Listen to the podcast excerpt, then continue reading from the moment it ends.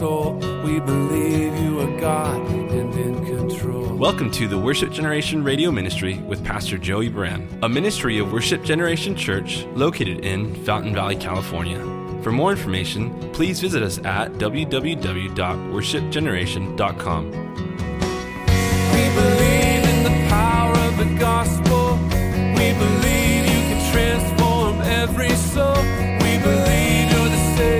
Now let's join Pastor Joey as we study through the Bible. Let the nations be glad. All his saints rejoice. And let the people sing praises. and lift their voice. WG, the same day, $17 and a check for 170.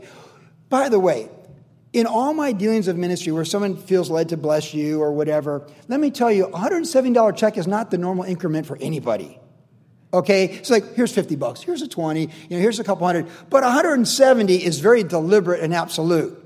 So if the angel wrote it or someone was led to write it, Lord, you sure 170? Yeah, I got a great sense of humor. Wait till this, you see how this lands on Joey Buran's lap in 1995. This is a kicker. This is going to make us all laugh in heaven. Watch, the angels with me, we're going to laugh. Watch Joey Buran grumble for 10 minutes driving home with $17, and now get like, put, put, put the check in the box. Who is this person? I know who the person is. They never sent a check again. I didn't know the name. I never saw it again. The check cleared. You see, all the grand and great promises that God has for us, there's a simplicity in it. Gas in the car, the food you need, the fear of the doctor visit, the fear of a surgery, a procedure being done, going forward with a loved one gone and no longer around. This time next year, you are going to have a baby. It's like a full circle. It just goes full circle. Are you following me here? It's like full circle. Eh, Nations and kings, but really, you know, I'll tell you what Sarah's interested in the age of 90. She's not concerned about that. I can't really say for sure, but thinking of my own life, I don't think she's so caught up on like the kings, believing God for kings and kings and nations. I'm just trying to believe God for the baby. Because I look in the mirror and I'm looking older and I don't even have a menstrual cycle anymore. So I'm just going to stick with baby number one before we get too far down the road of these promises to a nation, nations, and kings. And Abraham, I'm glad he showed you the dust of the earth and the stars of heaven. But right now, just the baby showing up after three decades would be really nice. Just going to the baby clothes store, going to just wherever, Savers, and finding some baby clothes, like that would be really cool. And what does God say? It's her world. Nations and kings is not her world. She won't see the nation or the nations or the kings. That's, that's, for, that's for another time. Her world is having a baby at 90. And the Lord comes to her and her home on this day and says to Abraham, Sarah's going to have the baby this time. I love it. This should encourage everyone else in the room right now because it tells me and affirms to me and affirms to all of us God is in the details and He cares very much personally about your life. He's got galaxies and an endless universe out there, but He knows the hairs on your head. And He knows your needs. And He knows if you got $17 in tips and how to put a $170 check in the mailbox the same day. He knows. He knows what sign to give you to show you He's got you. He knows who to send, when to send him, what to send, how to send to affirm to you the baby is on the way. It's don't give up on the promises of God for your life. The baby is on the way. What he's teaching you, how he's breaking you down, what he's working in your life. It's this grand universal panoramic, and it comes back to this. We just want to feed our kids this week. The baby's on the way.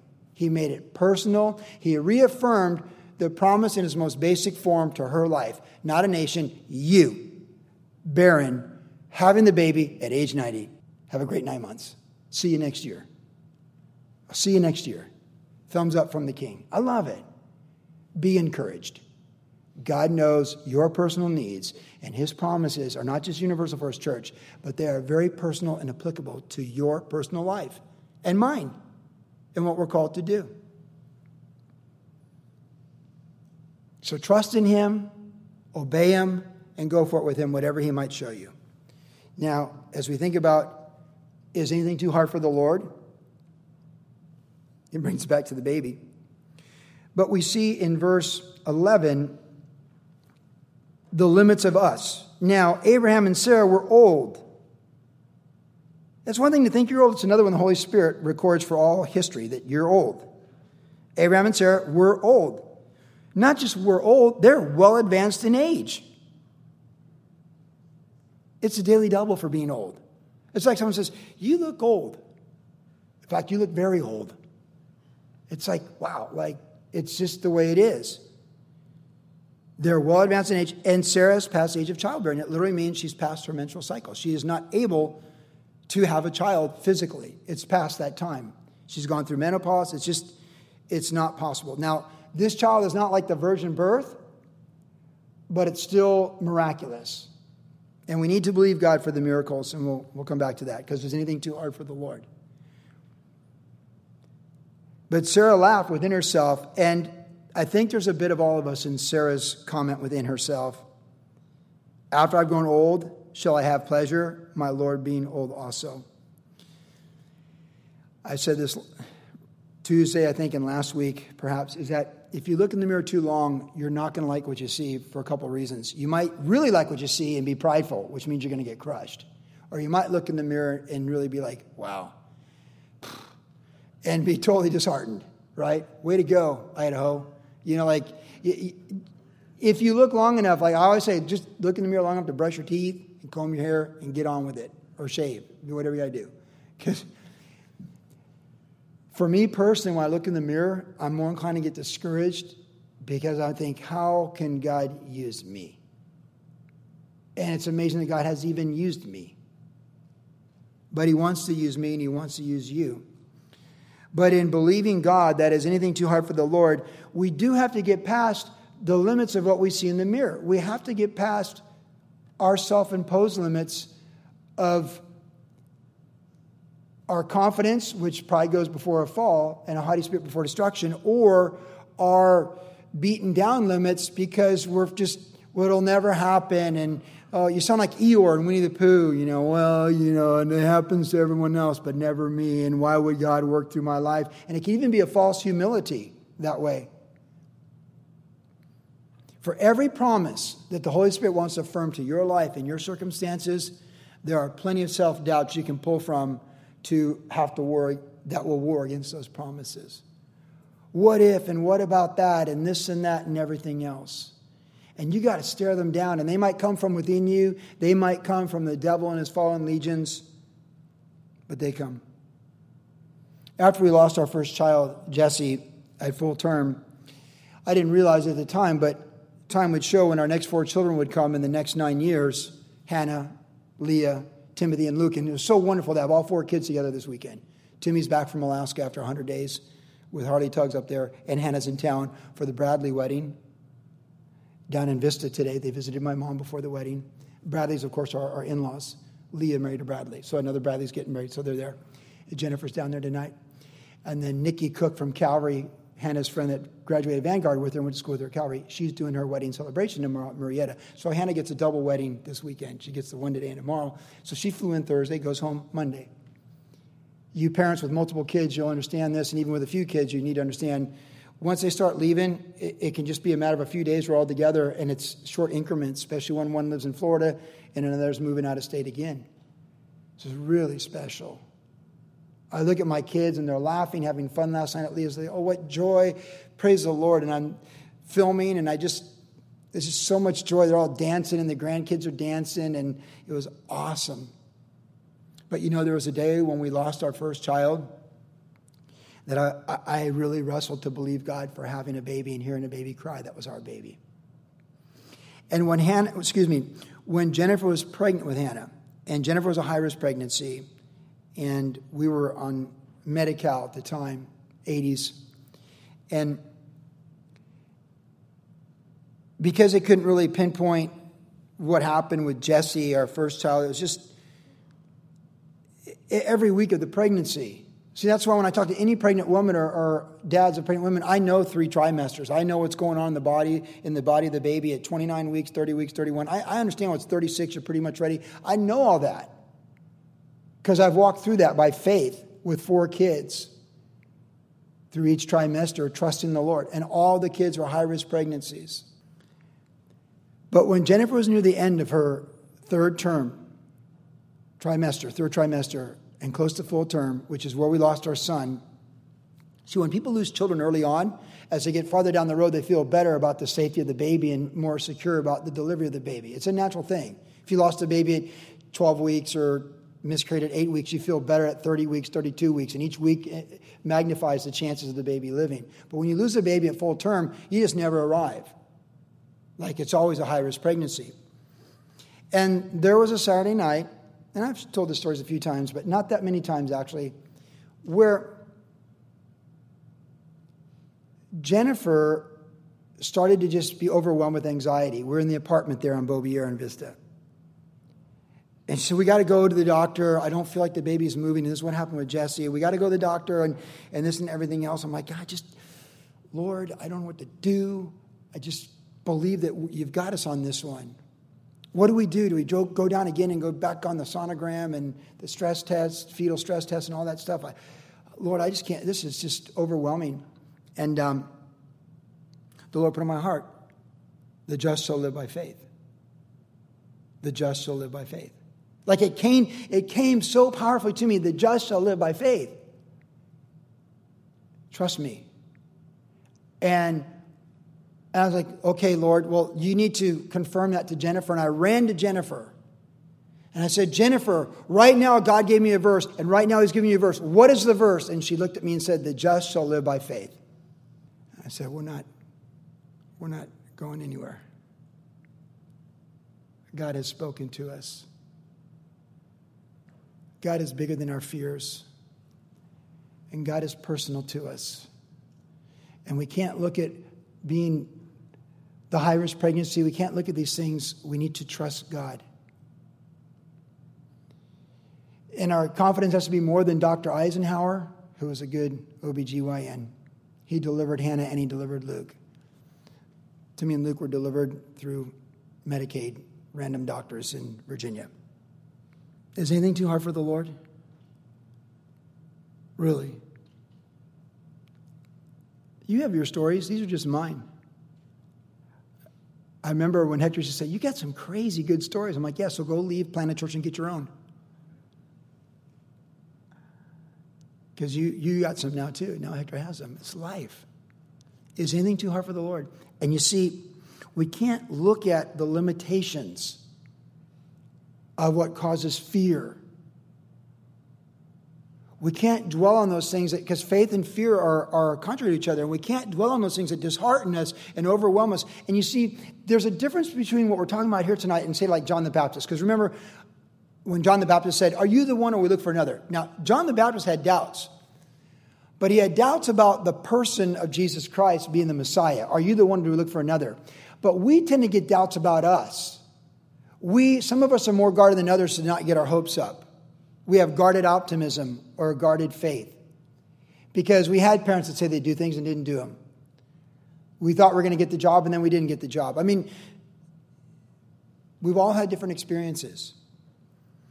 But my point on the second point is it's, it's, we don't want to focus on our limitations and our fears and our insecurities and these things that keep us from trusting God for His promises. Is anything too hard for the Lord? Is anything too hard for the Lord? Not by might, nor by power, but by my spirit, says the Lord. And there in the book of Zechariah, God says concerning Zerubbabel, who was in charge of rebuilding the temple, and the people were greatly discouraged. He said, Who are you, O mountain, to stand before my servant Zerubbabel? Before my servant, you will become a plain. Is anything too hard for the Lord. You will build this temple with shouts of praise with the capstone being laid.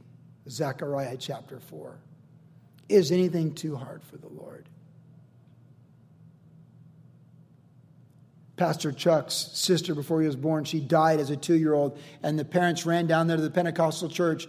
And the mom, Chuck's mom, did and cried out for mercy. And they laid hands on her dead body and cried out to the Lord. And Chuck's dad came home and went down to beat up the preacher. He was so upset. And he showed up and he fell on his face weeping as his child was there dead. And they cried out to the Lord. And God raised her from the dead. And that was Chuck's sister his whole life.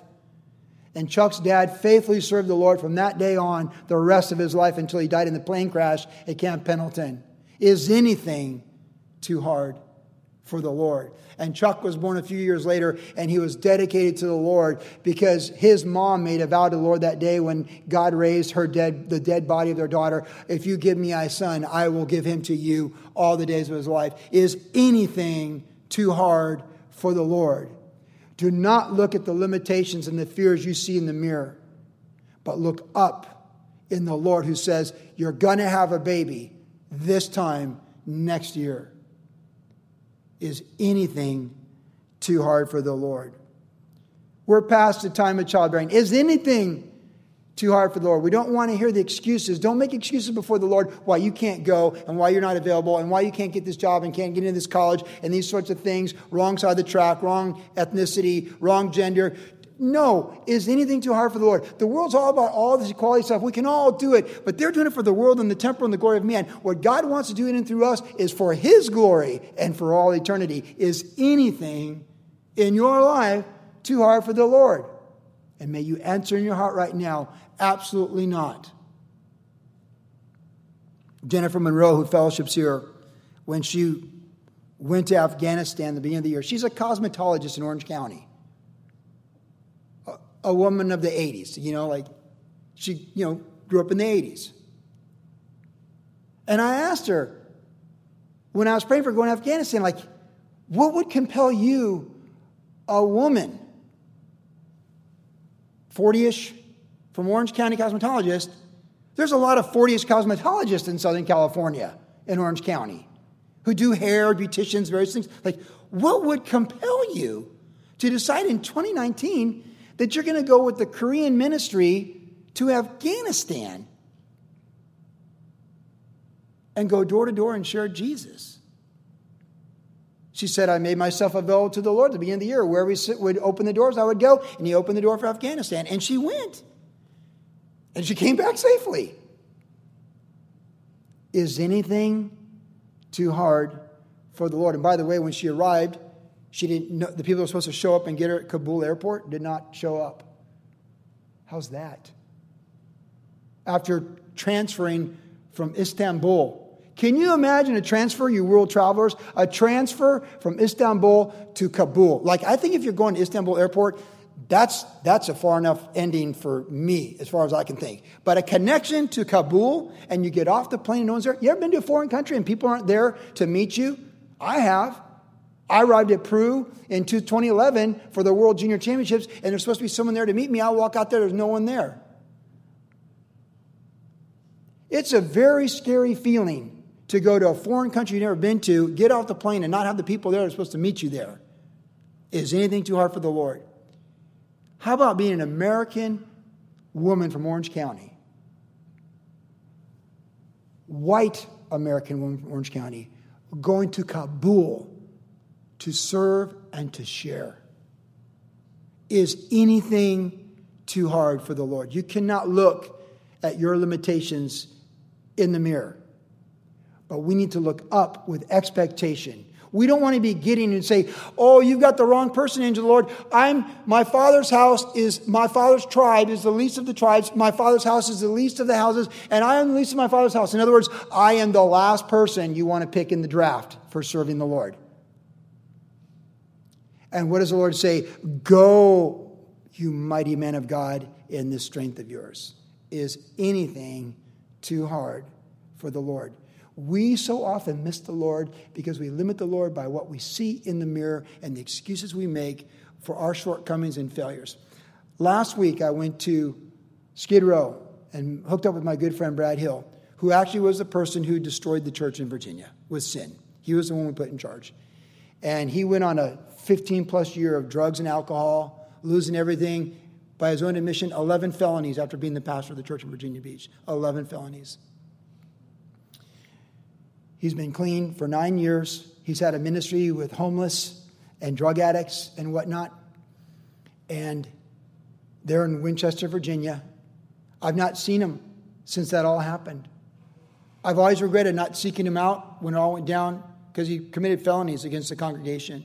And we had to clean it up with Brian Brodersen and everybody. We had to do our part to try and bring the church back together again. It was a very difficult, horrible, gut wrenching experience. But I, I, forgave Brad, and I've never seen him since. And he reached out recently, and Brad, it's so good to hear from you. He pastors a church of 500 drug addicts, recovering drug addicts. Good for you. Is anything too hard for the Lord? I can't tell you how much joy it was to be serving at Union Mission this week with Brad Hill. God, you are so good. And everything with the Lord is forward, onward, and upward. I was at Brad Hill. He's like, Can we take a couple pictures together? Because I got friends on Facebook who used to go to the church in Virginia. It would mean a lot for me to have a picture with them. Of course. 25 years. You know how joyful it is for me to be restored in a relationship with my right hand man? You think of Jeremy and Brian Jameson, these guys have been with me. Brad Hill was by my side for six years of ministry, my right hand man. Is anything too hard for the Lord? I hope he makes it. I hope he's faithful to the end. I really do. If he's not, I want him to go forward.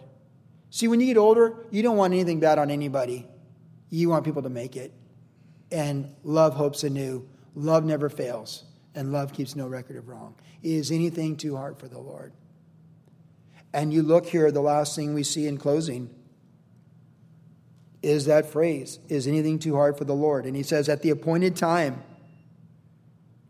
I will return according to the time of life, and Sarah shall have a son. There is an appointed time where those things come to pass in our life. There's an appointed time of restoration and healing. There's an appointed time of forgiveness and compassion at a level maybe you never knew you had. There's divine appointments that have been waiting for decades to be made for healing, for you, for others.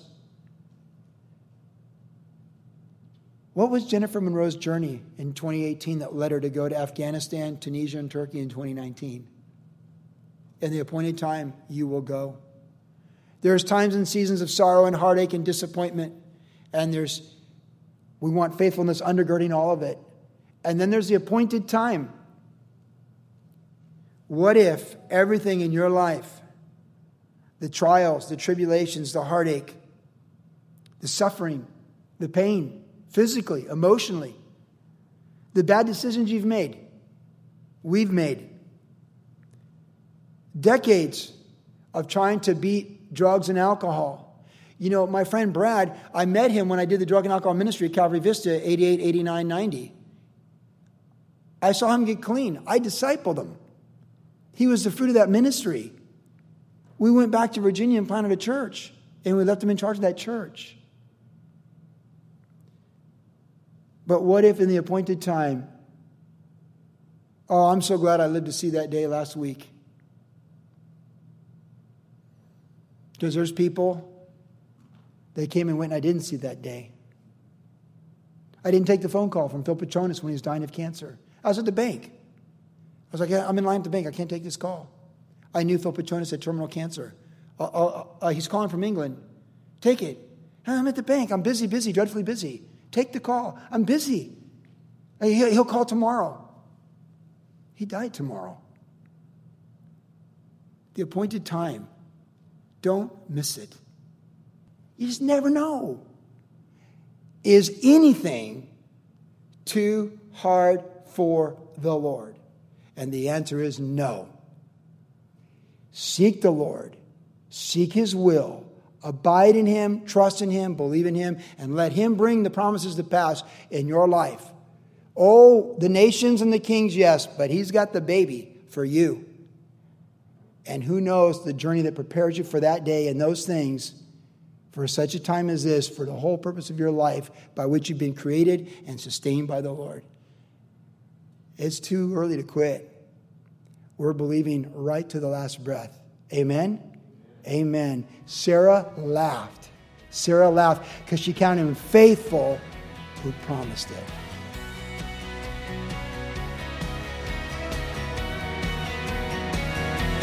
You've been listening to the Worship Generation Radio Ministry with Pastor Joey Buran. If you would like more information about the ministry of Worship Generation, visit us online at www.worshipgeneration.com, where you can listen to the podcast of today's entire message. Worship Generation is located at 10350 Ellis Avenue in Fountain Valley, California. Our service times are Saturday evenings at 6 p.m. and Tuesdays at 7 p.m. And also follow Pastor Joey on Instagram under the tag name at Joey Buran. Thanks for listening and God bless. Not ashamed of the gospel. Not ashamed, not ashamed of the one I love. Not ashamed, not ashamed